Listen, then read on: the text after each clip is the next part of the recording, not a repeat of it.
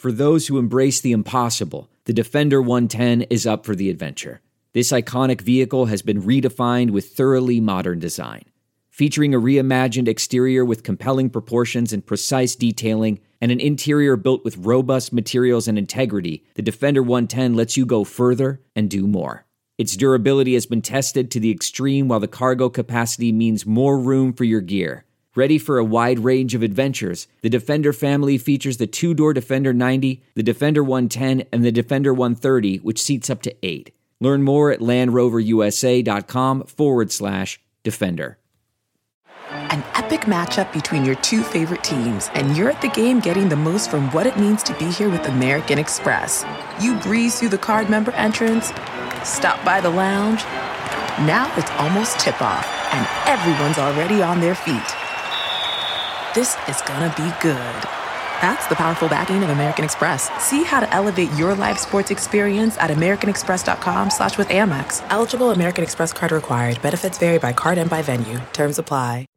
Welcome to the ID10T podcast number 1115 over at ID10T.com. We have many new things, new designs. Uh, there's a Daryl and Dog shirt up that is 100% delightful just through and through. One of my favorite things we've put up on the site so far. On uh, we're putting it on uh, t-shirts, sweatshirts, um, raglan t-shirts, which are those like three-quarter uh, baseball sleeve shirts, uh, and it was designed by an incredibly talented artist named Matthew Lineham, uh, who is at m lineham art on Instagram. So head on over to the exclusive Daryl and Dog shirt at id10t.com and sign up for our email list while you're there, so you can find out about such things. So you don't have to hear about them in the intro of uh, podcasts and whatnot. Uh, let's talk about you, the ID10T community corkboard, like Aaron, who writes, I just want to share this great card game my friend Gia and I created. Not to be confused with, which is the name of the game, is a fast paced, semi strategic game that encourages you to be a know it all in front of your friends and family. Uh, if you enjoy card games or can name all the members of that one band or have an encyclopedic knowledge of people's names, or if you just know a lot of different names from history, literature, movies, television, please help this game become a reality. We think you'll enjoy it as much as we do. Uh, it's on Kickstarter, and the short link is bit.ly slash not dash confused. Uh, so thank you, Aaron. Well done. Events at id10t.com for anyone else who wants to share the thing.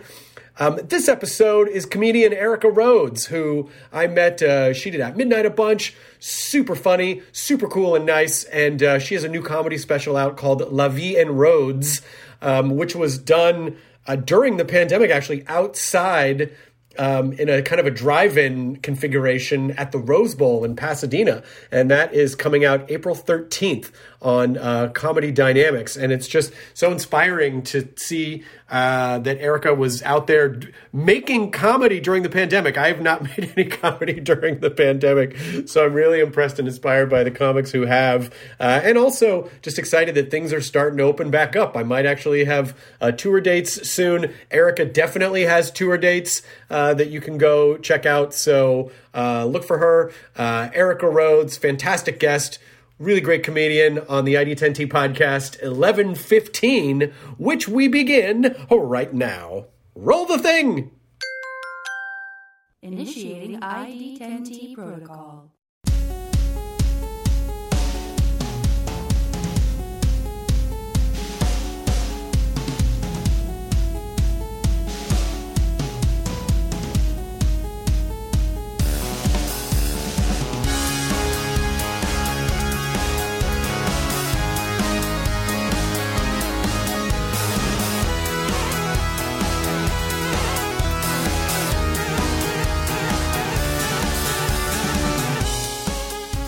Rhodes! hey, Chris. How's it going? Good. How are you doing? We're hanging in there, you know? Right. We're, we are hanging in there. Oh, God, we're so close! We're just like the light at the tunnel. It's just so like. We're just, we're just like it feels like we're just about to hit the lights, you know. Like that's kind of how we feel over here. Where Where are you? We're in Los Angeles. Okay, Where are you? L.A. Oh, you're in LA too. Okay. Yeah. Yeah. It just, it just, I mean, listen, we're not ready for indoor dining yet, but we just are starting to feel like, oh my gosh, there could be, a, I know people are starting to book shows, you know, and Yeah. I'm not there yet, but it's fun. It's but it's like it feels good knowing that it's it's happening. Are you doing the vaccine thing or what are you? We are going to, yeah, for sure. But even even once that happens, we're still like we don't have this mindset of like let's just run around town and go indoors everywhere. You know, like we're still we're gonna do it, and it's really just you know like a step. But I'll be able to like hug my mom who got vaccinated a couple weeks ago, and we'll be able to see some friends and um, you know go on a road trip maybe. But but we're not gonna go crazy. What about you? Well, I've been crazy because I've already been traveling. Really? How is it? I mean, it's fine because like I've done clubs where it's just really small turnouts, you know, and I don't do any meet and greets, and I just wasn't that freaked out. Oh, that's good. That actually is really um, that's really encouraging to hear because it's hard for me to th- even think about that right now. Uh, because the last time I did stand up was like February. I think it, I think there might have been a February 29th in 2020, but it was the end of February. I was at the Punchline in San Francisco doing meet and greets, you know, giving high fives, taking pictures and stuff, and then like a week later was like, "Don't leave your house." And so uh, I just immediately sort of just shut down to the possibility of stand up. But you say it's like it feels okay. Yeah, I mean, I felt pretty safe. Like once I did it a few times, I was like, okay, I'm over the hump of really freaking out. But I also don't have a family I'm worried about, you know? Like I'm not I don't have like I'm not living with other people. So I don't feel responsible. Plus I I I know a lot of people have said this, but I was convinced I had it last March. uh-huh. Like cuz I got sick twice in a row and I just felt like, okay, I got it over with. Right, right, right. Well, maybe you did, and maybe Maybe. maybe that was maybe that was uh, you know like helped kind of shield you from just the craziness of everything. I just I can't imagine like the people that come to see your shows. They must be super psyched to be out of the house. I would imagine. Yeah, they're so happy to be there. Like I did shows in Alameda and it was outside, so it, you know, that felt safe, but they had not none of them had been out. They were like, "We're just amazed that we're even out." Like, like I don't even think they heard any comedy. They were just like, "Thank you for getting us out of the house today." great. I mean that you know because listen, you know it was easy to sort of take all that stuff for granted before and be like, I don't got what do we have to like put on clothing and go park the car and have to wait in a line, you know. Know. And now people are like, "Oh my God, let's put on clothes and go get in the car and go." You know, so it's those those things that help us to reappreciate just the simple wonders of life, like just going to a show. Yeah, it feel it does feel nice to perform. I I just I'm not good with downtime. Right. No, I'm not good with that. I mean, it is pretty impressive that. Uh, I mean, I am in total awe of the fact that you were able to continue writing, continue performing, shot a special. Like, like my honestly, my comedy brain just shut down because when I don't have shows coming up, it's very hard for me to to feel motivated, and so everything just sort of like goes into screensaver mode. Did you do anything online at all, or did you just do your podcast? And yeah, I, I didn't. Did you do a lot of like Zoom style shows? in the beginning, and then I got burnt out. I was like, this just takes too much energy. I feel like I'm like shouting into, like, I'm trying to reach them. And so I'm like leaning in and shouting, and it just didn't feel, it didn't feel organic, you know? I thought I I had was concerned that it would feel that way, and I watched a couple that I was like, oh, this is actually the comics are doing a great job, and but then but then Ron Funches said. Well, he goes, it, you just have to pretend it's like those early open mic days. And I go, oh my God, that's the perfect where you might get a reaction, or maybe there's only a couple people, and you know. But Jackie Kashian does them all the time, and she's doing great. So I, you know, I think some people are just really adept at adapting to it, and I'm just, I'm just a real fuddy duddy about it. I'm like, I just need to be in a room with people. I can't. I don't. I feel weird. Yeah, it's definitely not the same. And there's a delay, so you have to wait. You have to like wait for the laugh to land. Jackie actually had a good note for me on that, which she was like, "You have to pretend," and it is it is sort of a fun theater of the mind exercise. She's like, just pretend you're in a big theater and you're waiting for the sound to hit the back of the room. Yes, exactly. oh, I'll pretend I'm in a big theater instead of in my living room with in their living rooms and their internet connection. What a fun exercise that is. Pretend it's where you want to be. Well, I, you know, I always thought I was, I really questioned, like, well, maybe I'm not a real comic because real comics need to be on stage all the time. And honestly, I love performing more than anything, but I'm also fine when I'm not doing it. Like, I don't feel like, oh man, I'm freaking out. I got to get up there. I just feel like, okay, well, I'm just, I'll just go into like cryostasis for a year and then I'll go back when it's okay. well, maybe you're just stable. like, That's a positive spin. right? You're just emotionally more stable than most of us. Maybe you don't lose your identity, you know, maybe you don't tie your identity to what you do as much as some people.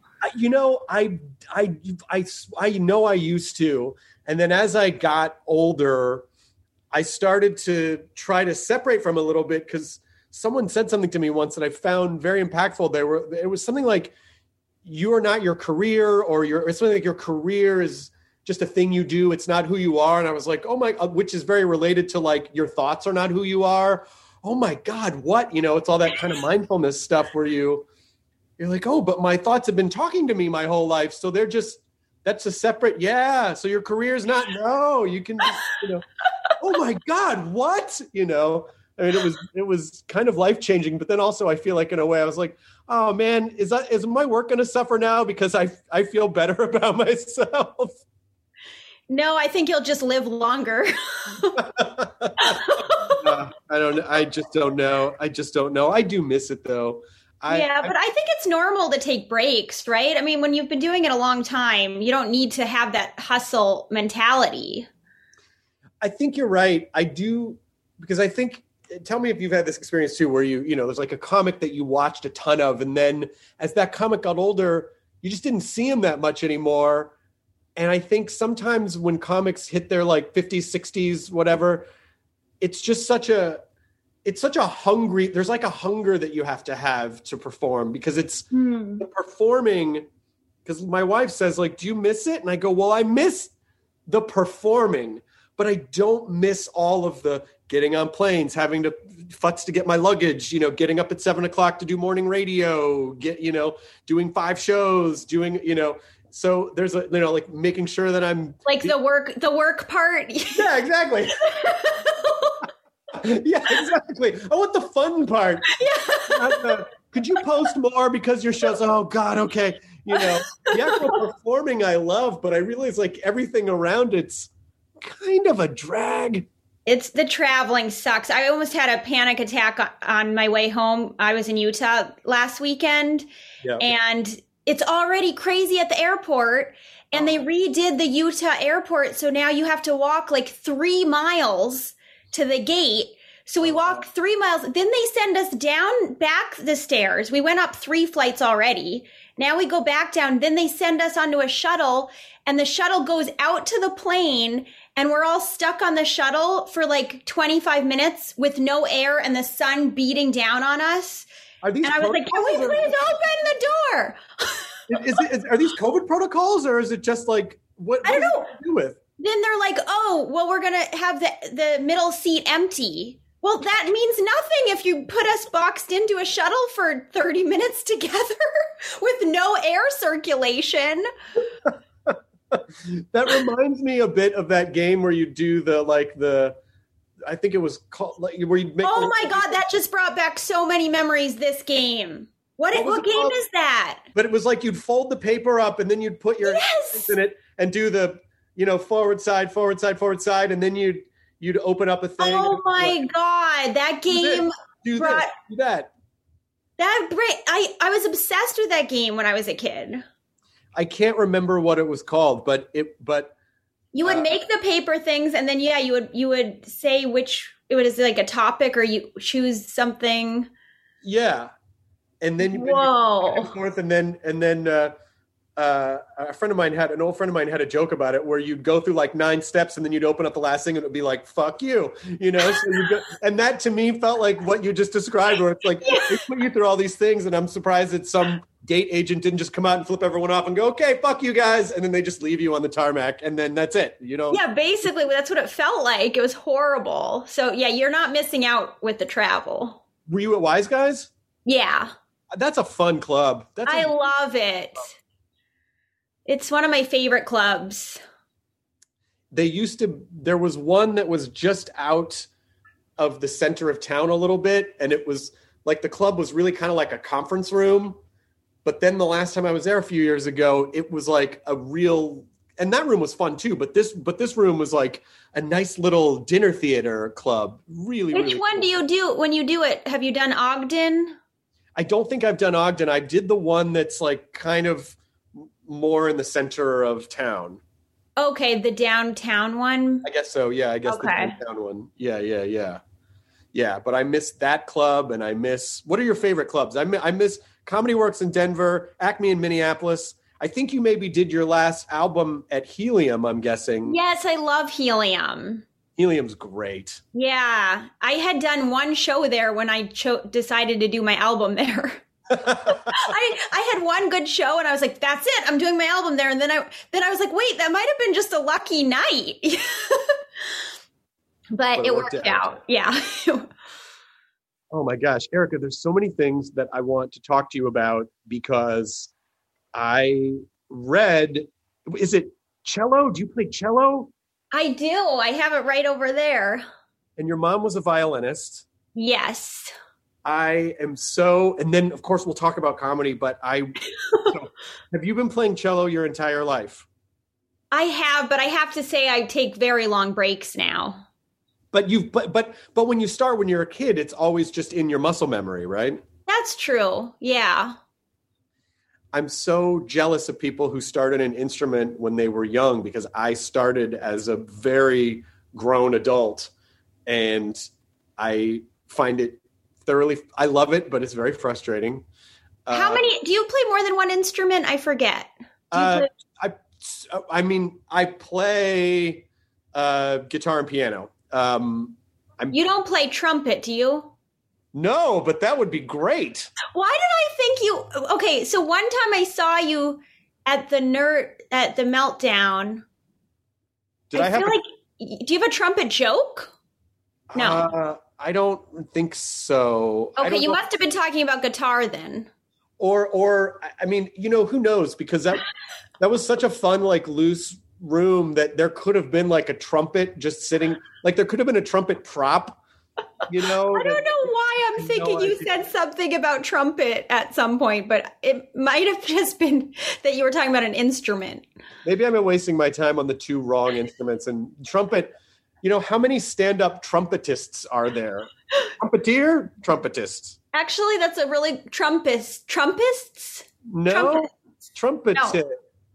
Trumpeter. Trumpeteer. I like trumpeteer. This is going to be the podcast where we talk about Trump the most, but it's not about Trump. It's about trumpets. no, it's about literal trumpets. Yeah, we're talking about the trumpet. Yeah, yeah, I support trumpets. I don't. What, what's the confusion? I, I just I don't know what's hard about that. Cellos, cellos though, they're are they fretless? Yes, so it's just the uh, bridge and the strings. That to me is a mind blowing. Like I can't even fully wrap my mind around it because without having really struggled through guitar the last two and a half years, and and that's even with frets. Like so much of the map of the guitar is based on the fret board and getting around and all the patterns. So can you please explain to me how a fretless instrument works? Well, so you learn like when you're little, you learn where the first note is, like um so you learn the scale and it's muscle memory. So you just kind of so they they'll put stickers on when you first start Okay. to remember and then it's muscle memory and and your ear. So Okay. you learn by ear. Oh my god. That Like all the yeah, so and the daunting. separation of your fingers. And did you, when you started, did you did you feel like that this was a potential career path, or was it just well, my mom's a violinist, so I'm going to take cello, and who knows? Yeah, I went to I I was a music major in college. So I was a cello major at, at Boston University for a year, Yeah. and uh, then I dropped out.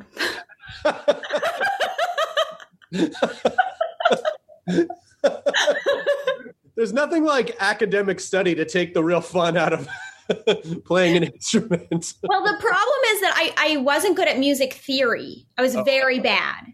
So I learned everything by ear. So I would like I would sit in the back of orchestra until I learned it, and I would sort of air play, like I would kind of fake playing. yeah. And that's not fun, you know, to like sit there not knowing how to play for the first couple weeks.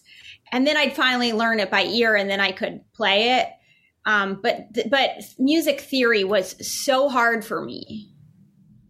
And is it with a ch- when you're a cello player? Because at least you know with guitar, even piano, you might say, "Hey, I'm gonna." I, I could be a solo player. Like you could play guitar by yourself, or you could play piano by yourself. Is there a? Can you play? Is this a dumb question? Can you play cello as a solo artist, or do you? Is it? Do you really just kind of need to find your way into an ensemble? Yeah, that's not a dumb question. It's actually, yeah, I think it's very hard to be a soloist with any classical instrument. It's so competitive. And then there aren't that many pieces. Like you could play Bach cello suites alone, Yeah. and that's what I tend to play alone. But everything else, you know, you either need a piano or an orchestra. Even concertos, you have an orchestra behind you. right. So, I it was just the 300th anniversary of the Brandenburg concertos, and I was reading an article about Bach that said this. I mean, you know, when you listen to when I listen to classical music, I just think, oh, it's so ethereal and lovely. You know, I don't ever think about well, what what were the composers trying to say? You know, right. because now when we want to say something, we just say it, you know. But then um, I was reading this article about how Bach specifically would put instruments to play together that weren't considered that, that people didn't think should play together, like the violin, which was very well regarded, and the viola, which was not well regarded. He would play them together as sort of a as sort of a if I'm reading this correctly, as a rebellion to make a statement about class struggle, to say like oh. everything Oh. should be equal. And so he would put these instruments together, and I was like, holy shit! I just never. That's that's interesting. I didn't know that either. Yeah, yeah, yeah. I'll I'll see if I can find the article and share with you because it's it is it sort of talks and also that Bach didn't. uh I don't think he died thinking he was a particularly successful art composer. Like he, there were instances of him like you know trying to get work and and submitting these Brandenburg concertos to like the prince of the area to be like, hey, I'd like to be your court composer, and the guy just never responded. Oh! I thought that they just knew they were successful if they had it played at all. Like if they had their music played live at all. But I guess not. What do you what do you like about uh, the Bach pieces? Oh gosh, that's a hard thing to articulate. I mean, they're like some of the best pieces on cello. You know, um, they're just gosh, I don't know how to explain it, but I guess it is because you can play it alone and it feels like you don't need the support of, a, of another instrument and they're very lyrical and romantic. Did you ever? And this all this also might be a dumb question, but did you ever consider incorporating a cello into your act at all, or is that you- Everybody asks me that, and I just have anxiety about that because A, I don't want to be known as the cello girl, you know? Like, I don't want to be like, oh, she's the cello girl. and then I have to like, dra- and the other thing is like, I hate how like, you have to drag it everywhere. You know, you have to drag it. I mean, I'd have to buy, you know, a separate ticket for it. Oh, and oh, really? yeah, because it's it's such an expensive instrument, you can't just put it with luggage. Like you'd have to buy a ticket and like Oh yeah, I've seen how guitars get handled. Like, Yeah. I've seen like guitar cases get chucked up onto the thing, and like, I hope that was a hard shell case because yeah, and guitars are much less expensive. Like a cello is super expensive, so you just can't mess around. and there's no or, i mean i guess I mean, there probably are like inexpensive road cellos, but they probably just don't sound as great. Yeah, they don't sound good at all. Angie has made it easier than ever to connect with skilled professionals to get all your home projects done well. Just bring them your project online or with the Angie app and answer a few questions. With Angie, you can book instantly at an upfront price or request and compare quotes from multiple pros so you can find the best price for your project. So the next time you have a home project, just Angie that and start getting the most out of your home. Download the free Angie mobile app today or visit Angie.com. That's A N G I.com. Say hello to a new era of mental health care. Cerebral is here to help you achieve your mental wellness goals with professional therapy and medication management support 100% online. You'll experience the all new Cerebral Way, an innovative approach to mental wellness designed around you. You'll get a personalized treatment plan from a therapist, prescriber, or both in a safe and judgment free space. Your Cerebral therapist or prescriber will outline a customized plan with clear milestones along the way so you can get to feeling your best. With Cerebral, you're not alone in your mental health journey. We're here to empower you to live a fulfilling life. So take that first step towards a brighter future and sign up today at cerebral.com slash podcast and use code WONDERY to get 15% off your first month. Offer only valid on monthly plans. Other exclusions may apply. Offer ends July 31st, 2024. See site for details. Do you feel like it's important for you to have something that's just separate from work that's for you for just your own enjoyment rather than like trying to figure out how to monetize something Yeah, I think that's how I feel about cello. I mean, it's kind of there when I want to pick it up, but I don't feel the need to do it for a purpose. yeah It's kind of just nice. so then how did you so when you left boston university as a cello player were you already doing stand up at that point or did you no No, I'm a late bloomer to stand up. Like I I did acting school first. So I went to the Atlantic Theater Conservatory Uh-huh. in New York and I studied acting and then when I moved to LA, I was still not doing stand up. So um it took me a lot a lot of failing as an actress to finally decide to do stand up. but do you find it uh stand up is i like really empowering because it's hard to just go act but you can just go do stand up That's why. Well, that was the main reason I started because I was like, I can't wait for someone to give me the opportunity to perform. Like, I just, I need an outlet creatively. Otherwise, I go nuts. So I just felt like I had to figure out my own way. And I was like, I'm not doing theater in LA. That's not happening. right i know there is theater in la but it's Yeah. not like i don't think i don't know how much well especially unfortunately now uh you know but um with just everything that's gone on in the last year but but yeah i i tend to think that when people go i'm going to go do theater they don't go los angeles Right. I actually did try theater here at one point and it was a terrible experience. So I was Oh, like, no. I'm never doing theater here again. But this is funny. One time my mom told me, like, this was recent, like a couple years ago. She's like, because she hates LA, so she like never visits. And she's like, if she goes, if you do something big, I'll I'll come out there. And I was like, like big as in what? Like, what do you mean big? And she goes, like a play. i mean how is that I don't do plays.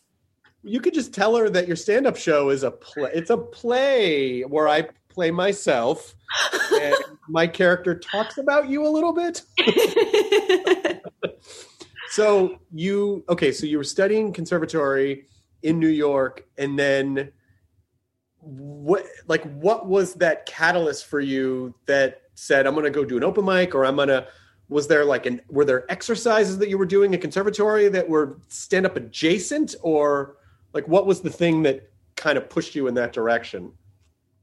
Um, like, are you saying when I did theater, how did that go to stand up? Or? Yeah yeah like what what helped you? Because i i'm always interested to hear everyone's kind of stand-up journey because comedy is just one of those things where a lot of people you know we we grow up and we, in our schools and in our towns or whatever we feel oh it's weird. I don't fully like vibe with everyone else here. And then you start to get older and you meet other comics and then you realize like oh it comedy's just a thing. And other people think in this kind of weird roundabout way. And i'm not weird but these are the people that i connect with. Uh, and so i do feel like we do we are sort of called to it in a weird way. Did you feel that way at all It's funny because I felt like I got a lot of clues that it was what I was supposed to do before I caught on. Be- like I, you just uh, m- triggered my memory because I remember I auditioned for Juilliard acting school wow and auditioned. I didn't get in. and uh, I I went I went and um all the I overheard this actress girl talking about her process before the audition. She's like, "Yeah, I just like I just want to like be where like I can just like be myself and like be open and like just like really be vulnerable." And like the other girl was like, "Yeah, I totally know what you mean. Like, wow, like that's so amazing." I'm just like listening to these people and this guy comes in with a cello. He was like in the orchestra and he just goes to be or not to be and just made fun of everybody. And i was like that's my people. Those are my people. And so i got confused because i thought oh it's a musician i like right? Uh, he had a cello so i should do music. And then i realized oh no it's it's funny. Funny is what i like. Right. You know it's it's not the mu- uh, well musicians happen to be really funny. Yeah a lot of musicians are and i feel like a lot of comedians kind of want to be musicians but a lot of musicians kind of want to be comedians at the same time. Totally. That is like completely true. Um did I, i'm so fascinated by the so they sent me full disclosure they i didn't get sent the new special until yesterday. So Oh, i have whoa. not unfortunately had a chance to watch it yet. So i a thousand times apologize. I will watch it. But i did when we booked you for the podcast i listened to sad lemon which was great i mean like again portland helium you know like the set was great and uh and you had you had one of those jokes in there that I heard and I was like, oh my god, it was one of those jokes like I wish I had written, which was um uh spoiler for anyone who hasn't heard the album yet. I was sober for 15 years and then I turned 16. I was like, God damn it, that joke was it was just there. It was just there the whole time. So hats oh off. thanks that's such an old joke i like never do it anymore Oh, it's a great joke. oh thanks So uh is uh, La Vie en Rhodes, is it a new set or is it some of some of that set or what's the what was the because the last album just came out in 2019 Yeah, it's um it still has some of those jokes. Um but then I I think it's about half and half. and you did it at as sort of like uh, I know you did it at the Rose Bowl. Yeah. Um, how what how I have a lot of questions about the outdoor comedy with people in cars like drive-in style. Uh, do you was it um, was it fun or did you kind of have to like readjust to the vibe of it?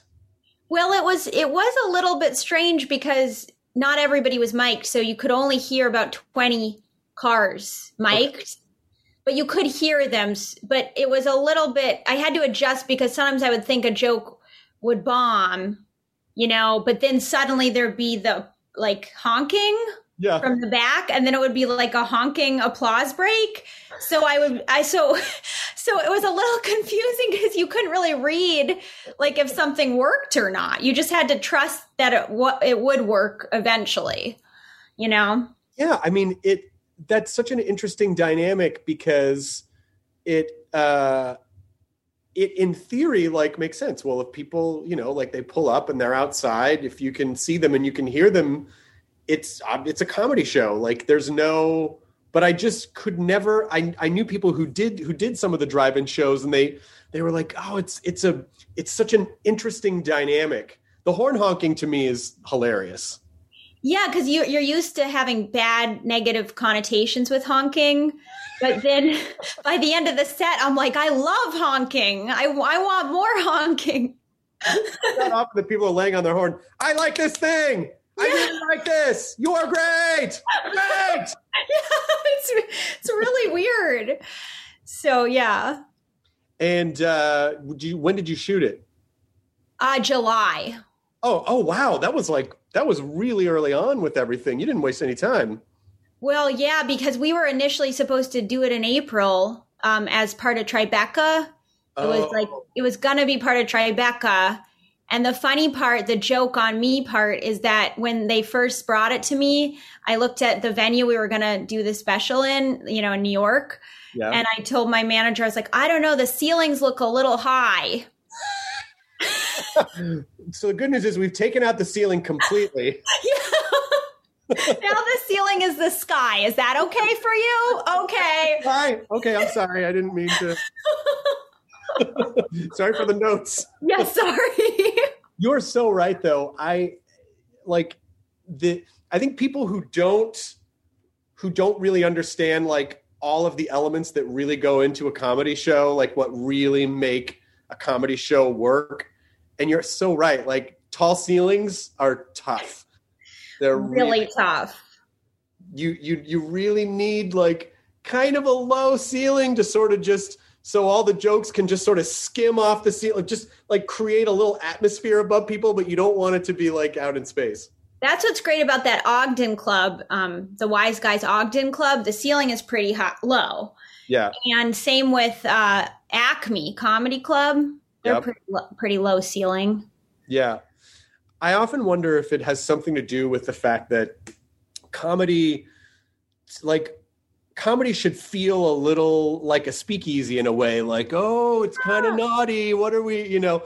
Like so sometimes when clubs are too nice it can be a little tough because i think there's i think that's why meltdown worked because it was just in the back of a comic book store.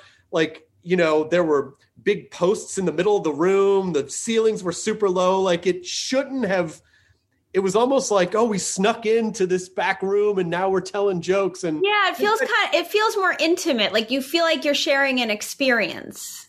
that's exactly right yeah and Yeah.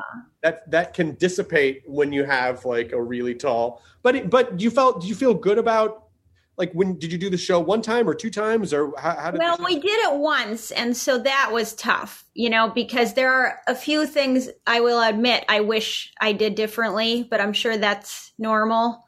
Totally um, normal. You know, certain things I think I wouldn't have done had it not been a drive-in. I just a few little weird habits crept in where I was like, "Why, why did I say that?" or "Why did I do that?" So I don't know. I think it. I, I I think it's a really cool thing because it will always be a time capsule of this moment. yeah, that's true. And I don't think a lot of other. I don't know how many other people did specials that way, but I can't imagine it was if anyone else that it was that many. Like it's going to be a real special thing. Yeah, that makes me feel better. and also again i'm just i'm so impressed um because when i heard that uh when your name came in to do the show and they said oh she did this i was like oh my god we ha- i would love to have her on because you did at midnight a couple times you Yeah, I did it a bunch of times. and and That was a big deal for me, by the way. So I should really? thank I should thank you. Yeah. well, no you were great on the show it was great and and it and it it really you really um like your style worked really well in that environment too like just the you know like quick jokes you know like really punch it was just it was you were great on the show Oh, thanks. Well, so are you. I still get people who after shows being like, "I I found you from at midnight." I, I, I, you know, when people say like, uh, I, I'm torn about it because when they go, oh, I miss it, you know, I wish it would, you know, I wish there was a way to do it again. And I always sort of feel like maybe that's good because you never want people to be like, is that still on? You know what I mean? Like it's nice when people, when you sort of get to kind of wrap something up and people think of it fondly and not like, oh God, this show is it's it's still on, you know? Well, also you you also caught a wave, you know, in the beginning of Twitter Right. where it's like it was a novelty to sort of have that audience engagement like that. Right. You know, and now it's a little bit like everyone Twitter's just a little bit crazy. I don't think it would be the same. I, I tell you though, I miss. I just I love comedy so much Yeah. that I miss just being around comics and getting to sort of riff with really you know funny people and getting to discover comedians that I wasn't as familiar with before and playing around with comedians that I look up to. I mean, it, it just You know, have you Yeah. do you ever think about like pitching a panel show or would you want to host a panel show? I don't think I'd be very good at it. I was in awe of you. Like you could just you you have one of those personalities where you can just keep things going and I am not that type. Like I'm like I get distracted. I you know, I'm not organized in my brain. So hosting is hard for me. Like even hosting normal shows has always been hard. It uh it it is a weird I don't know, it it is a weird muscle, I guess, but I don't know. I, I really honestly think, you know, maybe it's something eh, just to, to pitch out there, you know, because I think to me, panel shows should be everywhere. Like England has a shit ton of panel shows, and there are almost none in the States. And it feels like there's a million channels. Why are there not more panel shows? Like it's a great way for comedians to not have to burn through their material. You know, they're fun to do. People seem to enjoy them. So I don't know. Uh, may, maybe it's something to pitch out there that you'd consider at some point, like coming up with a with a show if if that ever interested you. Yeah, maybe. Are you thinking of doing another one? I always think of doing another one, but it's always just trying to figure out like what it like what's the what's the hook of it. Like the at midnight had a really strong hook because of what Really good hook. Yeah, really good. And so I don't I think for the longest time like Chelsea lately worked really well, but then there was this like everyone tried to copy that show and they're like, "Oh, you just put a bunch of funny people around a table and then magic happens." And it's like, "Well, it needs more of a structure than that." And so it's really and they were able to do it well on that show, and I loved doing that show, but it but it's there's more to it than just like squish a bunch of funny people together and watch the magic. So it, to me, it just always Right. comes down to like, well, what's the idea? Like, what is what's the reason? Having a fake game show was a blast because it was a great reason to get everyone together. But you know, now I just am like, ah, what's the what's the what's the thing that gets all the comics there that justifies its existence? Right. And then I, I don't know. Do you uh is acting do you audition for acting stuff still? I do still audition once in a while when it's something like I, I would really want to do. Um, but I'm more interested in sort of pitching my own show. I've been pitching like my own stuff. Yeah. And so I'm I'm more interested in sort of writing, creating my own thing. Yep. yeah, it. Uh, I had. I, I realized that when you audition for stuff, the I don't mean you. I mean the general Yeah. me, you, uh, all the uh, every other actor. You know, it's it is that sort of frustrating thing of like. eh, there's no way to know how or when I'm going to get picked for something, and then there's that thing where you audition and then you don't get it and then you feel bad even though you kind of didn't want it to begin with and it just right. it's just that kind of weird frustration Yeah, it's sort of a hamster wheel thing. It's a total hamster wheel and it and some people are really really good at it and i just i was never a great auditioner No, me neither. Not not really my thing. so are you working on a scripted like a scripted half hour or a scripted hour Yeah, um, I well, I wrote a pilot with a friend, and we, uh, I, we took it out, but we never took it out to networks. So we wanted to try to take it out to networks, yeah and that was a little bit more of like um, a higher concept thing, kind of crazy.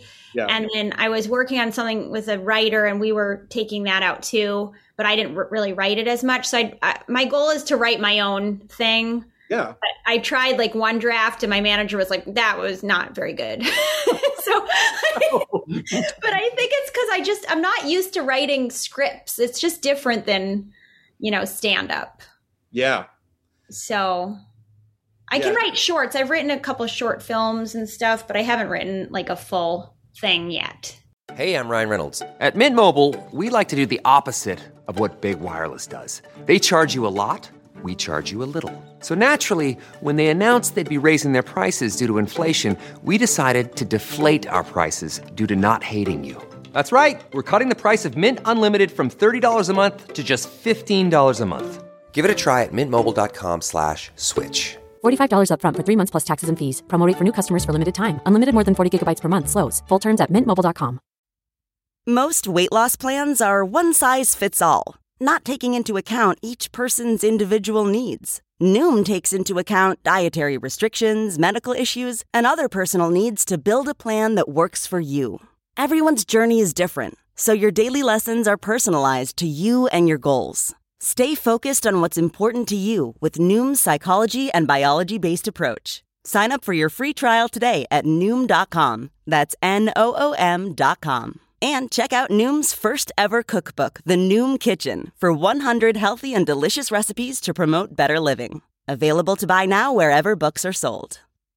That that part of the writing process is a real different skill set. I completely agree. I've I've I've tried to do it before and I've been lucky enough to collaborate with people who are much smarter than I am and I don't think I could have done it without that because that 3 act structure of, yeah. like the the sort of the flow of like set up this scene and then some jokey jokes and then it's got to go somewhere and set up the next scene and then jokey jokes and then too many jokey jokes are not enough or it ends weird Right. Yeah, it's it is a structure thing. So maybe maybe I just need to accept collaborating with people to write something.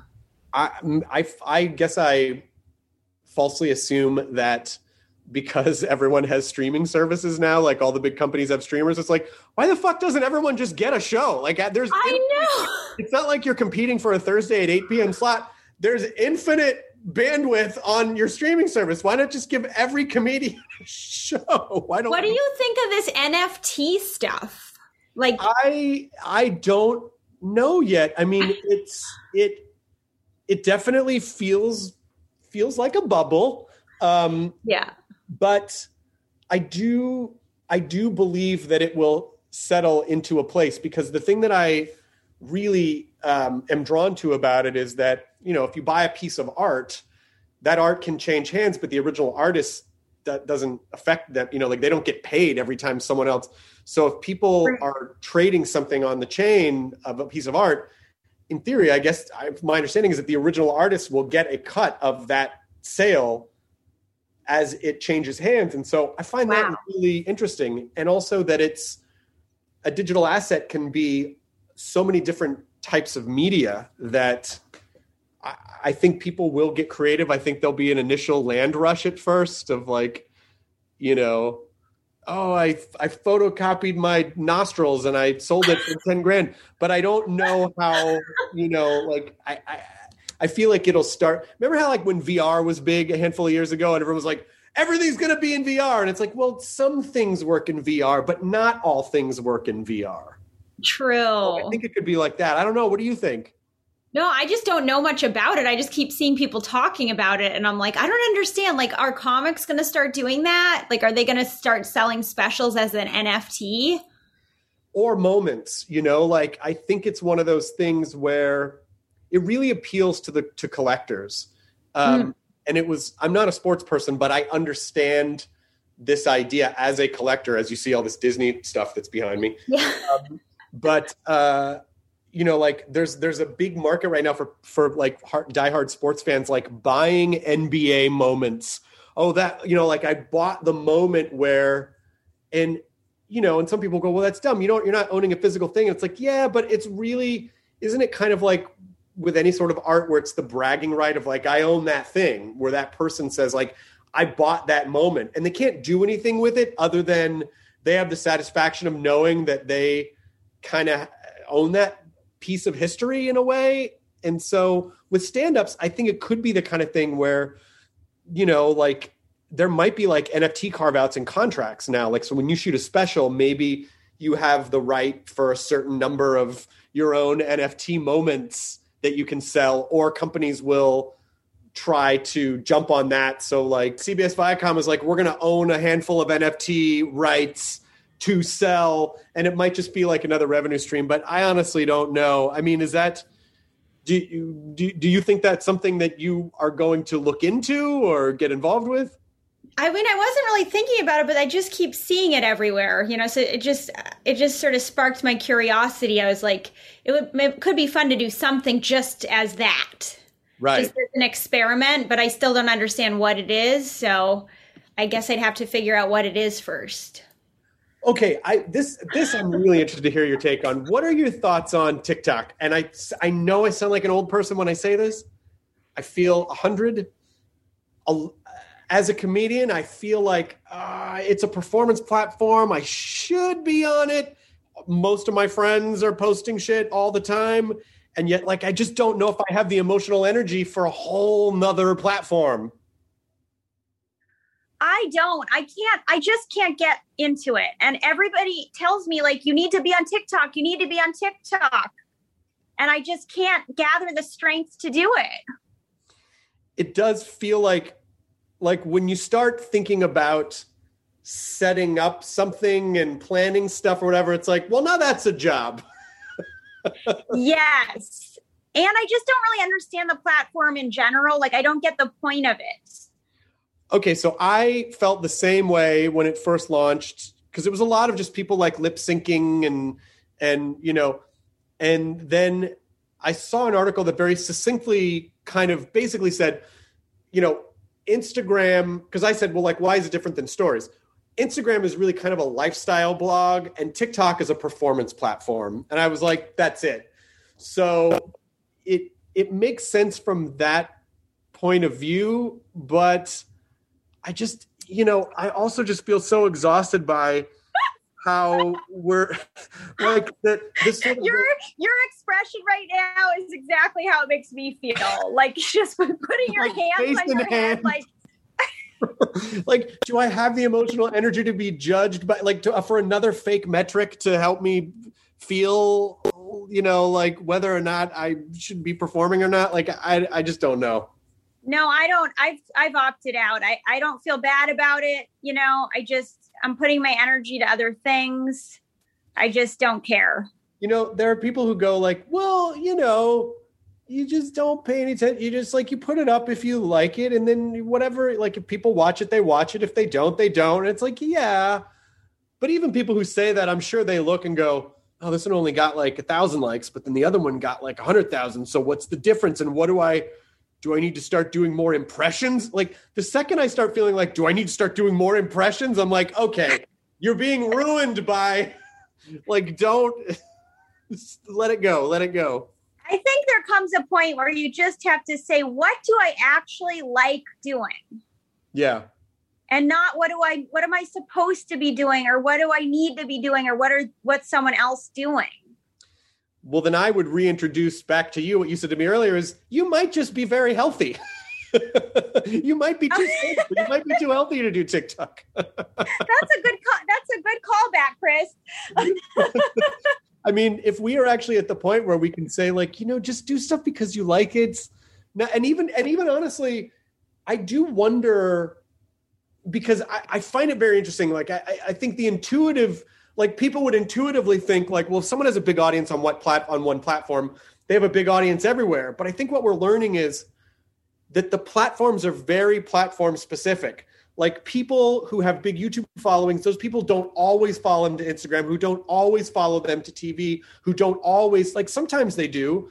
But if you have a big following on TikTok, does that mean that, you know, 10,000 people are going to show up at your comedy show. And I don't think so, but I don't know. I don't think so either. I, I don't even I don't even know about Twitter because I have a huge Twitter following, but I, they don't always show up. Yeah, I think there's it's it's a lot different.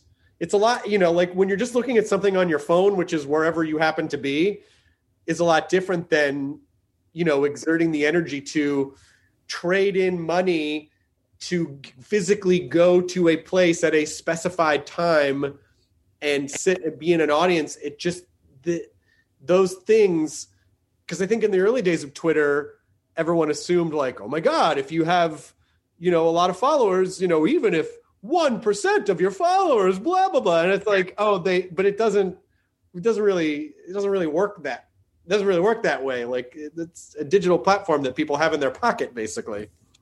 Right. I don't see it translating it. I think it doesn't even TikTok to television doesn't always seem to quite translate. Yeah, because it's the medium itself is a is they're they're sort of like every platform has a different dialect and a different sort of communal language that isn't like you can't like a TikTok, like doing a TikTok bit on television is a little odd because it's not the medium isn't right for that. It has its own language and its own, and TikTok is its kind of its own thing. So, I'm yeah, from that standpoint, I kind of think about if I have if I have limited energy, what's going to get people to come out to shows? And I just I'm not convinced that TikTok is going to do that. I guess you're right. If it's fun for you, do it. And if it if it seems like a chore, then don't do it. Right. Like if you if you'd rather do your podcast, do your podcast. I I don't even have a podcast, so like I'm ancient history. you're the last holdout. I'm the last. it's, it's hey, come on! What are you? What are you waiting for? Everyone's come on! Everyone's got a podcast. You gotta. I started writing blogs because I'm so old school. I'm like, I'm gonna go back to the first content. That's smart. Come, it's gonna come back. That's so smart, Erica. Because I'm telling you, people are gonna be like, God, I miss blogs you know, like I just this all this video shit. I just want to sit and read. You know, like you actually might be onto something. well, I figure some people you can either keep trying to be ahead of the trends, or you can just go all the way back. But all the way back is retro, and you know, yeah. Cassettes went away for a long time, and now they're kind of back. Wait, what did? Cassettes. Yeah, exactly. I'm gonna yeah. be a cassette comedian. you should only release your next special on cassette, and that's it. That would be funny. I mean, I you know I was I was in a very healthy way jealous of Gaffigan because he started his email list in like I mean I want to say like 2002 or it was like some ridiculous long time ago eh, where he would eh, when he was just doing clubs he'd pass out a sign up sheet he started collecting emails he never stopped. And now literally the guy can sell out huge venues just off his email list. And I'm like, fuck, I was so busy chasing every new like Friendster, MySpace, Facebook, Twitter, you know, that I should have just stuck with the fucking original and then, you know, I'd have like 18 years of an email list. Man, I've had club owners from the beginning say collect emails and I never listened. And it's yeah that is the smartest thing. Everybody gets emails. Yeah. Yeah. What what way are you finding is getting like how are you how are you reaching audiences the most for is it frequency of touring along with twitter along with certain amounts of press like what are you how are you marketing the shows yeah i mean i definitely notice in different venues it feels like I have different turnouts, you know, because uh, Wise Guys, I did a dry bar special. Yeah. And that seems to really help there. So I have good turnouts there, but other places I don't have great turnouts. It's it's hard to know sometimes because it feels like even as vocal as you can be on social media about a show, I it have you noticed that no matter what city you're in, you could be talking about a show leading up to it a million times. Then you leave that city, and the next week someone's like, "When are you going to come to Denver?" And you're like, "I was just." I know It's like they don't pay attention. Nobody pays attention to your posts. Well, there's just so many now. Like it's just all. It's just it's just so much. I think I think you're right. I think the email thing is the main thing. Yeah. I should be sending out emails telling people where I am. Yeah, I, I, I, do I do think about those, you know, in, in the time really kind of before the internet. It's like, oh, you'd go on Johnny Carson once, and then all of a sudden all your rooms would be full. And you're like, ah, oh, there's By the way, I spoke to a 25 year old who said she didn't really know who Johnny Carson was. Oh, I totally get that because he's been off the air longer than she's been alive. But like, how do you not know who he is? because he left in like 92 or something. So he's been he's Johnny Carson's time off the air is now a grown ass adult. It's a 28 year old, you know, it's he's about about to round 30, you know. It's But just, isn't it crazy to think that people chase fame so much, but fame barely lasts at all? It, it, you know, it, you're absolutely right, and and it and we are in a time now where everyone like the fact that people refer to themselves as brands, it's like, well, people have just become mini corporations, and fame is like a part of the economy of it. But yeah, it doesn't really it doesn't give you anything lasting and it's not entirely real. So it really is just about feeling like a momentary sense of attention. But that's also a hamster wheel because that I think once people are on that, it's like there's never enough. Yeah. Yeah, that's why I think that's why I really I know it sounds kind of like idealistic, but I really do think if people could just focus on doing the things they actually like doing, it would make people happier. I could not agree with you more. And I know that that's difficult to implement sometimes, especially because we work in a business where we, to a degree, need the attention of people because we're comedians and also we need people to show up. But it's just how, you know, finding that balance between getting enough so that you can perform, but not so much that it becomes like obsessive or addictive or unhealthy you know? How much time would you say you spend on on uh, social media a day? I mean i don't not as much. Like i don't know. In the last few months i just i haven't really felt like posting anything. I'm just sort of like i don't who cares you know what i did like i just feel like who cares? You know like no one cares what i did. You know the world you know? Like, I, like friend who who wrote on Twitter at one point like I'm back, and I was like nobody nobody noticed you were gone. like you don't have to say like I just feel like I'm doing the world a favor by posting less because there's just so many posts and there's just so much to keep up on, and I just sort of feel like, you know, and then and then I and then I watched that that documentary on Netflix, but I can't uh, this um, the social oh fuck i can't remember what it's called. Oh yeah the social experiment? I think so yeah but and it's basically the stuff that we already knew which is like well everything is commodified by by someone in some way and so it's all just designed to keep you on there and turn everything that you think is a meaningful emotion into a way to sell a banner ad or market something at you and so you know so i don't know. I I mean, I'll I'll sort of scroll through because I, you know, like I like to see what other people are up to, and I follow a lot of like house restoration uh, accounts and and and piano and guitar accounts and stuff, and so I feel like I'm exposed to a lot of. I, I feel like I'm directing the algorithm, like just show me this shit, you know. Um, what do you what do you follow mostly? Um, probably mostly comedian type people, but then sometimes I'll get into psychology. Yeah. Like I'm really into psychology right now, so like I'll follow people like that. Yeah. Yeah. Yeah, I mean, it I do think I was trying to I was trying to turn it into a bit and it just I could never I could never give it the legs that it needed to really be funny as more of just like a huh. Um uh I think uh a friend of mine and I used to refer to those bits as uh, the club name was uh, Charlie Good Points, or it was like, oh, that's a good point, but it's not. oh, funny. that's. Good. I think I have a bunch of those. Yeah. Charlie Good Points.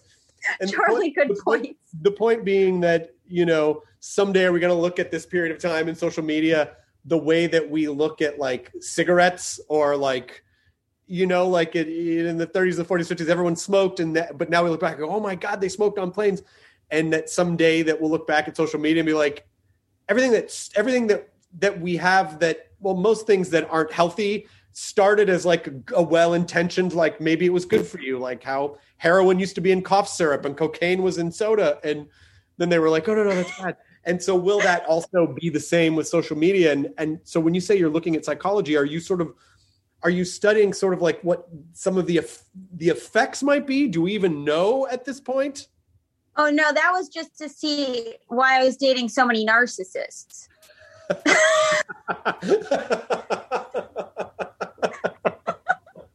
You'll give me too much credit.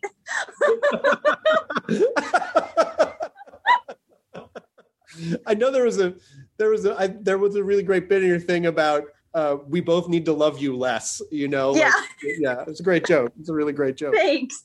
Have you been? Uh, do you do you have you i know you've been doing a lot of stuff has your do you feel like your writing has been thriving in this last year do you are you inspired a lot or how, how have you well been? it's been it's been tough because i think you know because we haven't been experiencing a lot with other people like i think i generated most of my material from other people you know, just weird interactions with human nature. Yeah. And so without that, I have a lot of material that's like, I was watching this or I watched that. I went to the grocery store again, you know. Yeah, I I really was thinking about because the thing when I when I listened to Sad Lemon, I hadn't listened to like a like a club in a really long time, and it just I had that feeling of like, oh my god, I miss this so much. Like I really do. Like you can kind of hear, you know, like the crowd and some glasses clinking, like just the vibe of the club. I, it really made me miss it. Like, oh, that's a thing that I used. Yeah, like It the sounds so It is true. There's nothing real there's nothing like it. I think that's maybe why we just don't feel great about social media because we know there's nothing that captures the essence of what we do like a live show. Yeah, and the and the getting to meet other comedians or meet local comedians and sort of like discover new people and just all feel like that that communal aspect. It's so tempting to never leave your house because we don't really, you know, like it's there are a lot of things that are designed to keep us at home, you know, and uh, and then we couldn't leave, but yeah. so, like the communal aspect of it is so is so important. Yeah, like this weekend when I was at Wiseguys, I just sat with the openers for like 2 hours after the show just talking about jokes, you know. Oh, that's great. It just felt so good to just talk shop. Yeah, yeah. Did you guys did you pull out notebooks and go over jokes, or were you just sort of talking about like jokes in general? Um, we sort of just went over different things, I think, during the show, and then we were helping. I think we are just naturally helping each other with tags and stuff. Oh, that's the best. I know it, felt really nice to just be able to talk about jokes. So, are there other shows that you have coming up, or where you know, like where can people see you as the touring, you know, begins to open up more? Um, well, I'm gonna be at Goodnights um, the eighth to the tenth, Yeah. and then I'll be um, in Seattle at Laugh Seattle. Yep. and then I'll be in Iowa at uh, the Des Moines Funny Bone, Cool. and I think that's it for now.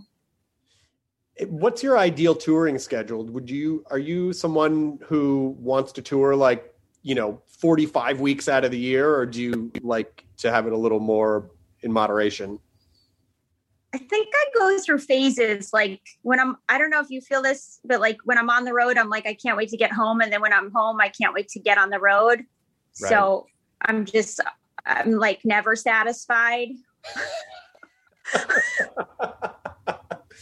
do you think that's necessary? Like in in the- in the sort of in your pursuit of psychology, do you feel like a certain amount of dissatisfaction is necessary to kind of keep us motivated? Yeah, probably. You kind of have that, you need a little angst, I think. Right. to keep doing it because it isn't i mean it's not an easy job you know it's not like a normal thing to want to do Right. But I also wonder like is comfort the enemy of art? Like do we are we creative because we're dissatisfied in some way or we're like we feel uncomfortable or we're trying have you ever read by the way i was just talking to somebody else about this book. Have you read a gentleman in moscow? Moscow? No. um by amor tolle tolles. Mm-mm. uh i don't know how to pronounce anything right now. Like amor tolle bad. Moscow. It's moscow right? Like you're it's not moscow. I mean, I, you know, I don't know. I've always said Moscow, but but you know, I grew up in the South, and sometimes like Southern Wait, pronunciation. where did you grow up again Um, primarily Tennessee, uh, but oh cool but but but we moved. My family, my mom and stepdad and I moved to California when I was in high school. So I, I've been here for a considerable amount of time, um, but I still feel like. I, but I have Southern roots. Right. Okay. Um, anyway, it's a great book, A Gentleman in Moscow or Moscow. Um, because there there's a great the reason I thought of it is there's a great passage about like, you know, how he used to live this high life of convenience and everything was handed to him on a silver platter. And then there's a great line where he's like, but like the inconveniences are what mattered most to me. And I don't know, I just always think of that. Uh, I always think of that passage, like whenever things are really difficult, where you're just like, actually, that's where a lot of the good stuff is. Yeah, I mean that's such a great point be, that, that you bring up because it, it is like that's where growth happens. That's where like creativity can happen, and you know, I, I always sort of make the comparison with like, you know, someone can make a two hundred million dollar movie and it's not great, and someone can make a two million dollar movie and it's brilliant. And they're like the two hundred million dollar movie often can almost suffer from infinite resource, where it's like, well, they're they didn't necessarily have certain obstacles that they had to think around so they, they just kind of threw money at it and that doesn't always you know but having those obstacles are the things that kind of um, inspired creativity that they created necessity to figure out like to problem solve. Yeah i to- i definitely think that's true. Um, yeah. i think that's often why like you know comics like chappelle still go out to the you know he still goes out to these clubs and just workshop stuff with with comics who are you know still doing the grind and everything. He's like i gotta be with the people doing the grind. Yeah like, i mean you know.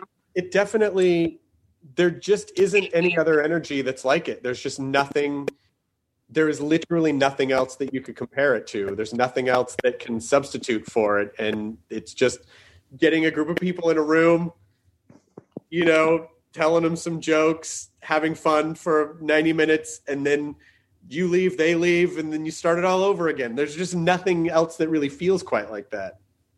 Yeah, that's why. I mean, I, I guess that gives me hope that it's never going to completely die. Oh, know? comedy? No, yeah, I don't. It won't.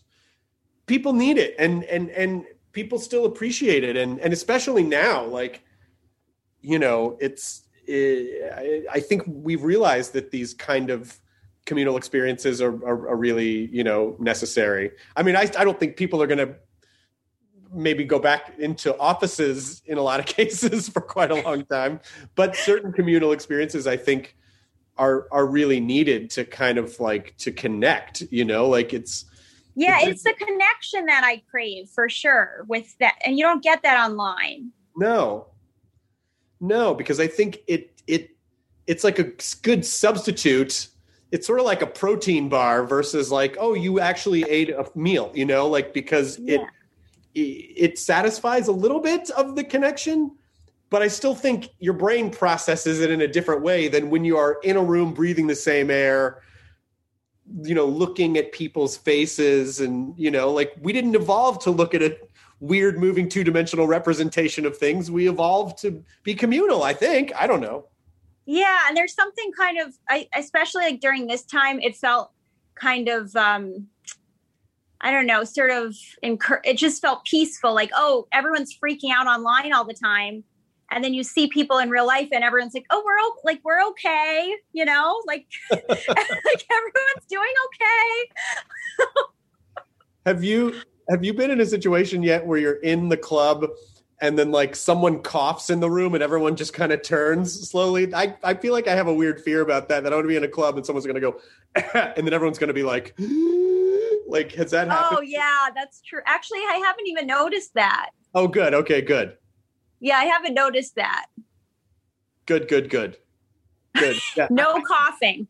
Okay, good. Yeah, I'm still I, I feel like it's good. There's going to be a readjustment period, you know, to to really kind of get comfortable with it again. I just I don't know quite know what to expect. Are you are you like do you have a goal as far as timeline goes? No, you know, you know, my wife and I, like I said, we're we're taking it slowly, and I guess if I were to take a stab at it, at it, like maybe the fall. Like if everything keeps moving along in a positive direction, you know, then I would say the fall seems like a likely. And I know that, you know, there are places I could go before, but I just feel like I may not be emotionally ready. And also, I don't think my new set's going to be ready by then anyway. So, yeah, I don't know. That that's kind of part of it too. I don't even know when you said uh, the fall. I was like, what are we in right now? Like, oh, we're in the spring. I guess we're we're in the spring. It's already April. This is crazy. This is crazy. Yeah, it just it's just moving so fast, and and I just wonder. Have you got? Have you spent a lot of time outside during this time? Yes, because we coincidentally got a dog a month before quarantine. We got a puppy a month before quarantine, and Smart. You know, Lydia said it was the best thing that could have happened because otherwise, like it's he's the thing that gets us out of the house. We go on walks; those walks are wonderful. They get us outside. It's like I don't think we would have thought to just walk around the neighborhood without a dog. So that's been good. What, about kind of you? dog is it? Oh, he's called an otterhound. It's like a giant, um, sort of like a cousin of an Irish wolfhound. So he's a big, he's like a 120 pound dog. And um, he sort of looks like a big sheepdog. Um, they're very sweet tempered. He's, he's a he's a sweet dog, but um, you know, a big That's dog. great that you have a dog now. Yeah. Have you been getting outside? Well, you've been traveling, so you have been going out. Yeah, but I've also been I got much more into hiking. I never was like a big hiker before. And Yeah. then now I now I really need to be with nature more. So that's been really nice. That's good. And and do you feel like uh you know, when we're young, it's so easy to kind of take the piss out of people. Be like, oh, what are you hiking? What are you meditating? What are you doing yoga for? Whatever. And you start to get older and your head just feels like this jumbled mess. And then you start doing that shit and you feel better and you're like, God damn it, they oh, this is yeah, it really does work. Yeah. You're like, oh, the cliches work. It's so annoying. Are you connecting with nature? Yeah. Yeah. Yeah, I am. Okay. Because it's it gets you out of your fucking head. yeah. I know, and it's right there. And we live in LA, so we don't really have an excuse, you know? It's like right there. I know, and we're so weather spoiled, you know. I saw a deer at um, Griffith Park. Oh, Um, that's great. and I was walking alone and it was like early earlyish, but it had just rained, so no one was out. Yeah. And there was just this deer just standing there, like in the middle of the path. That Erica, that was your spirit deer. You know, I don't want to. I thought so. I thought so. That deer is your Patronus. Now, like whenever you're up against something, and you're just going to be able to cast a deer. It's just going to be a deer. Just gonna- Yes, How fucking rad would that be? it was be? very magical. if you were being heckled and then all of a sudden a fucking deer just appeared and like stomped on a guy like how how, how much fun would that be That's so imaginative. like I feel like that's some surreal, you know. What's his name? David uh lynch no i'm just stealing from harry potter it's just Yeah. harry potter oh, oh no it was someone else's imagination i just was borrowing I thought it was borrowing. more sophisticated than that. no no no no no, no i'm just uh, i was just referring to a young adult book series My niece and nephew love Harry Potter. yeah I, you know i should say adult book series you know what adult Young adult. adult. We were adults. We're adults. It's fine. um, uh, you know, as we're wrapping this up, is there anything else you want to plug? Uh, La Vie en Rhodes is. When does it actually? Comedy Dynamics is putting it out. When does it actually drop? April 13th. April thirteenth. Fantastic. I think it's so cool that you did this. And Oh, uh, thanks. No, it's it's just been. Uh, it's always great. Like I love, like you know, meeting funny people and then watching how they flourish and how they kind of have their own paths and stuff. And so, you know, it was a real pleasure to have you on the show. And uh, Likewise, it's nice to actually talk to you because even though I did at midnight, we never really got to chat. So it's nice those to get to talk. so insane. I mean, the when I think about doing that show four days a week because it aired the same day, just the turnover rate is ins- it was insane. Like when some people say, "Do you miss that midnight?" I go, "I miss it, but I don't miss the schedule because you're just."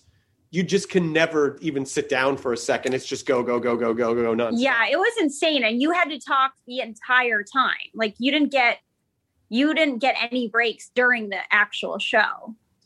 No, and I was also like recording podcast, like I was recording podcasts at lunch breaks and a lot of times after the shows, and oh my god, you know, and and you know, I'm surprised you weren't more cranky. You were always very nice. Well, I loved what I was doing, but I'm sure, but I but I could that I had those days where I was just like, I don't, I think I need a break. I think I need to take time off and and it's interesting to hear you talk about like hiking and getting out there and breathing and all that stuff because we really do kind of romanticize this idea that it's a good thing to work yourself into the ground and again maybe it's a getting older thing or maybe it's a perspective from the last year but i sort of feel like i don't to your earlier point about how fame and all that stuff it just doesn't last it's like sh- uh, shouldn't you you kind of should enjoy and be you know like you shouldn't grind yourself into a nub. Like you should really kind of find the balance. Do you are are you good at that? Well, no, but I've been really working on it, you know, because yeah. I think I just don't think it's sustainable to right. to to act like that, to put your profession as the main thing at, with at the expense of your your whole being. Yeah, because you don't have any control over how the business goes. You don't have any control over whether you're going to get a part, whether someone's going to buy a pitch. You know how many people are going to show up, how many, and so, you know, it, in what ways, in what what advice do you have for people? In what ways to not start to place their value in these kinds of external things that can really hurt them if they're not careful? Because they, you know, it's like you're you have to find that internal value. How do how do you how how would you advise people about that? Um well i've been doing a lot of work on this and like i think a lot of it is i didn't understand what liking myself meant for a long time. You know when people are like you have to love yourself. You have to like yourself. I think before i thought it was like well i love myself if I get this, right. or I love myself if this person likes me, you know. So now it's more like, oh, I've got these weird traits, or I've got this thing about me, and like I like that about myself. I like this. And I, I'm much more accepting of who I really am than who I thought I was. Yeah. Yeah. You know, like, cause I, like, I'm kind of a loner. I like a lot of alone time, but I used to force myself to hang out with people all the time because I thought, well, I should want to be around people. Right. But now that I'm like, oh no, actually I like being alone, but then I'm also okay with that. Right. Then it's like, oh, then it's like I can just be alone and be okay with it. Whereas before it's like, well, I like it, but I, I shouldn't like it. Right. I, I do think that comes out of that period of time when you're in your 20s though and you're trying to figure out like where do I fit in where you know like where you're just kind of friends with everybody because you're like, you know, and then you start getting older, you're like, well, who am I and what types of experiences do I want to have and who do I really connect with and what's important to me, you know? And I think some of that's just a because when you're young, when you're young, young, you just when you're like a teenager in your in your 20s, you are just trying to fit yourself into things rather than like right just being yourself and kind of letting things come to you that work for you. Yeah. Yeah. And also just, yeah, I think it's good to take breaks. Like, I think what you're doing is great because you're, you know, I mean, obviously a lot of people have been doing it, but I think even if there wasn't a pandemic, it would be good to take breaks. but I just don't feel I just haven't felt inspired to write a ton. I you know like I would it'd be nice to say like oh it was a real conscious decision but I just I'll I'll kind of like I'll make a couple notes here and there but I just and then I go, I don't know, you know, and then but I just don't feel motivated to like, like write. So I. So but that, how do you feel in general? Like, do you feel pretty good about things in general? Yeah, I feel well. I mean, you know, besides the sort of horrifying state of the world, I I do feel like I, I I will say that the one positive you know, well, the, the, many positive things is that I've gotten to spend all this great time with my wife that I never would we both would have been running off all over to the four corners of the world doing work or doing whatever. And so that's been amazing. Like, I don't, I kind of don't, I don't really want to go back to the other way because I love spending time with her and, and, um, and the dog, it's like, I like the dog, you know, like we'll walk the Aww. dog. That's, that's fun. And, and so, you know, the space feels good. Like instead of work, work, work, work, work, work, work, work, work, work. I got to cram in a little space to just like rest for a day. It's like, no, I don't know. I, I, I kind of the space feels good. I don't feel like, "Eh, what am I? I'm, I know I'm forgetting something, or God, I don't want to fuck up this thing, or I hope this, I hope people like this, or I hope this is funny, or I hope this is, you know, that constant nagging stress that just runs at all the time when you think like, you know, I want to be successful, and then, but then what comes with that is, uh, is, can be just that feeling in your chest all the time, like like someone's just pushing on your sternum nonstop. Right. It sounds like you're kind of like content. Yeah, and I and and I do want, and that does scare me a little bit because I'm like, what if I'm so content that I'm like, I don't need to travel anymore to do stand up. I like it, but I don't like. I'm I am worried a little bit that like, oh, I, I hope. I wonder if I can get back into that mode of of But touring. maybe it's just an adjustment of like how much you need to do it. Like maybe you don't need to do it every weekend, or maybe, you know, like maybe balance is good. maybe but i but i i love your advice about just sort of finding like sort of picking those things that you are that you like about yourself or you're content with about yourself so that because then that really sort of takes the focus on having to do a thing you know like and, and i think part of it is the you know would you say that there's some truth in the wanting to do something but not needing to do it emotionally Yeah, like if yeah, you think you want or thinking you want to do something versus actually wanting to do it. I just mean like the wanting, like, hey, I want to perform because it's fun, not like I need to perform because I need people to show up and I need to be liked and I need that, you know, it's like the wanting something and enjoying it for its own purposes rather than like that. No, I think that's way healthier. Like I'm tr- I'm trying to get to that place. I don't I don't think I'm there yet because I think I still have that need factor. right. But I think once you do it for the wanting to do it, you'll probably like come up with all this new material just because you're not forcing it so much. right. Do you, and then last, last question, do, are you someone who writes every day or do you, do you kind of make yourself write or do you just sort of like as, as you're inspired to write? I sort of write just as I'm inspired to write. But I do write I do do a lot of free writing. Uh huh. So if I feel stuck, I'll just do like some kind of free write thing. Were there any kind of uh I said last question before, but now I guess this one. Were there were there were there any tools that you were able to pull from conservatory or to pull from you know from acting conservatory or from music school or like is there like sort of interdisciplinary tools that you've pulled in stand up?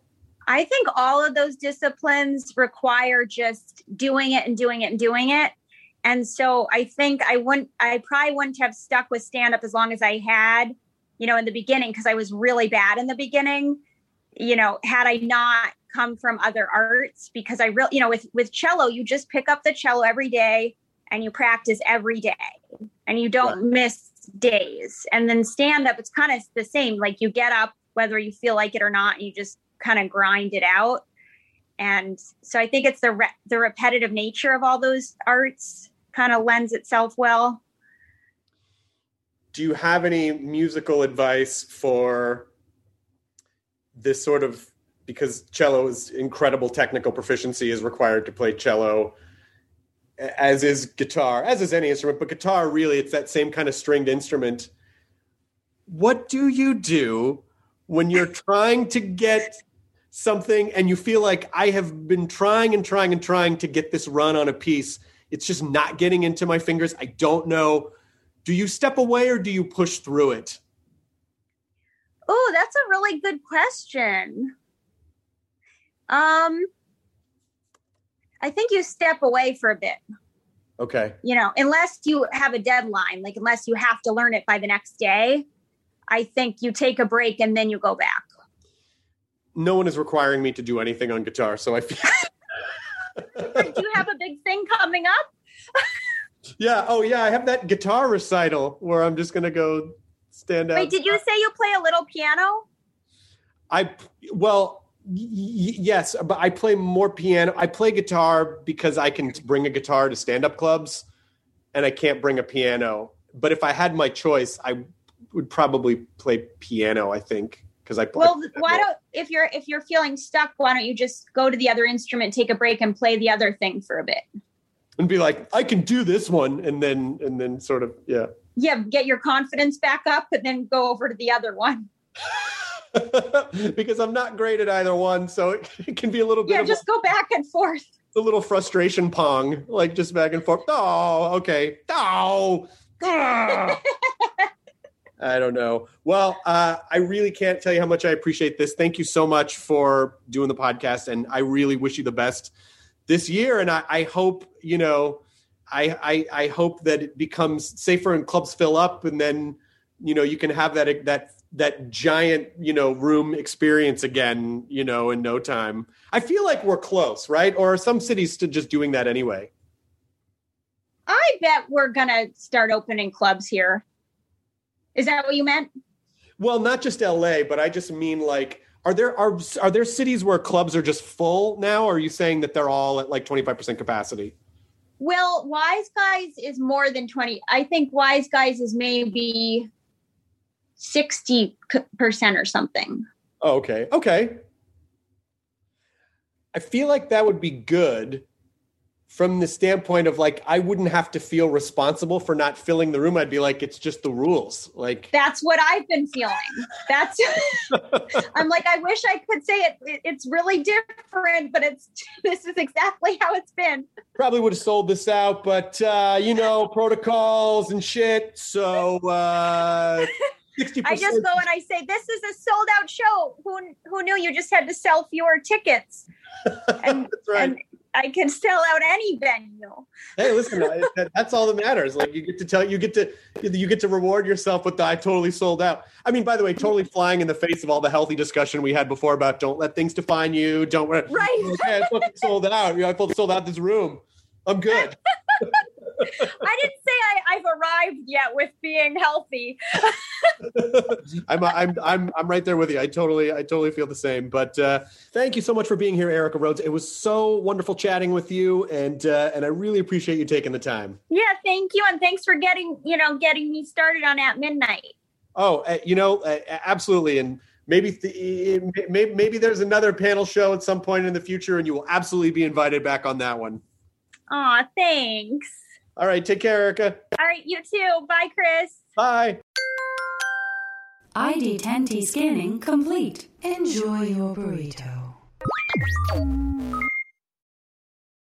Hey, it's Guy Raz here, the host of How I Built This, a podcast that gives you a front row seat to how some of the biggest products were built and the innovators, entrepreneurs, and idealists behind them. Every week, I speak to someone new. Stories like Justin Woolverton's, a lawyer who just wanted a healthy alternative to ice cream, so he created Halo Top in his Cuisinart. Or Todd Graves, who grew his fried chicken restaurant Raising Canes into one of the most successful fast food chains in the U.S. All of these great conversations can help you learn how to think big, take risks, and navigate crises in life and work from people who've done all of that and more. Follow How I Built This on the Wondery app or wherever you get your podcasts. You can listen to How I Built This early and ad free right now on Wondery Plus.